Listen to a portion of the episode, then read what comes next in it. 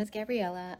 So I wanted to hop on live because the last few days have been very charged energetically, emotionally, just a lot of things going on in the world and then even on a more micro level, you know, individually and personally for me and my family. And I've been thinking a lot about just life, right? This year has been goodness, I don't think there's even an appropriate word to express or encompass everything that this year has been for so many people on so many different levels. And sometimes I start to think to myself, why? Why is all of this happening? Why is this happening?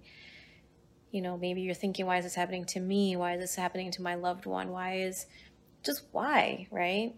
And if you're anything like me, we we try to seek answers in the external. So I have a library full of books, you know, personal development books, you know, uh, psychology books, just everything that I can get my hands on to try and help me understand life, right? And my life more specifically.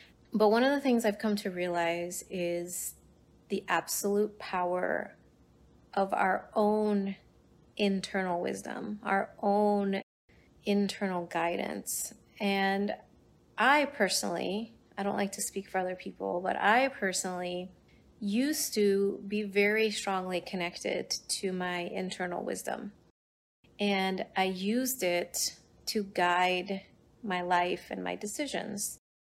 And then I don't know if it was just life and getting older or having more responsibilities or more things pulling at my time or less energy or whatever it is, I've kind of really gotten away from that. And I tend to be a people pleaser and somebody who really validates or values external validation. I've learned that about myself. And so sometimes it's like I prefer external wisdom or guidance or answers to my own internal wisdom. So I'm not sure if any of you watching this can relate, but sometimes I just feel like it's a lot easier to ask my friend or my husband or whomever, or even read it in a book um, about this or that instead of really trying to turn inward and really trying to listen to those answers from the inside. So, one of the things that I realized that happened with me was that I totally forgot how to listen to my own inner wisdom.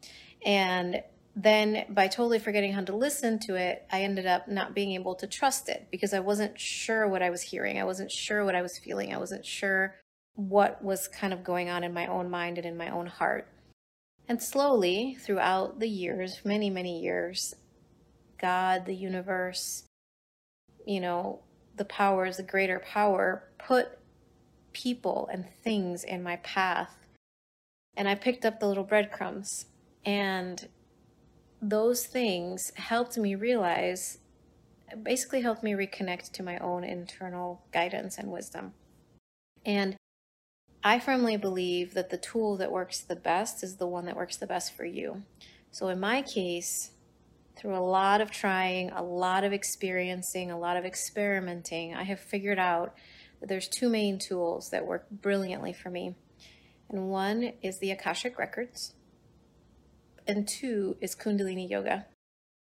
And for me, it's very important that whatever information or wisdom I get, that I can actually ground it into my life. And by grounding, I mean like bring it into the physical. It doesn't help to have some kind of theoretical idea out there that doesn't really function in real life, right? Because we have to live in real life. So what what good is it to have this kind of wisdom that tells you something that just you can't even apply it to your real life? So these two ancient uh, practices or practices or technologies for me help me connect to my intuition, help me connect to my inner voice, my heart, my inner wisdom, and then apply it into my day to day life. And so, for example, the Akashic Records are a beautiful, sacred, ancient wisdom. And essentially, think of it as like all of the life experiences that your soul has ever had. And somebody's up there writing everything down, everything that has ever happened to you in this lifetime, in previous lifetimes. So you, you have to believe in previous lifetimes, I suppose, in order to resonate with this. And so it's all written down. And so learning how to get into your own Akashic records, how to access them, it's almost like stepping into your own private library and learning where on the shelf that information is and how to grab it and how to read it and how to get the answers to the questions that you're looking for. And then sometimes we need to then be able to bring that energy into our physical bodies. And so the practice of Kundalini Yoga helps to do just that.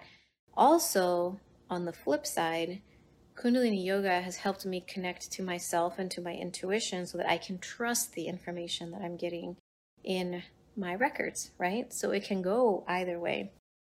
I really hope you're having a beautiful day. And however you get there, I hope that you trust your own inner wisdom more often than not.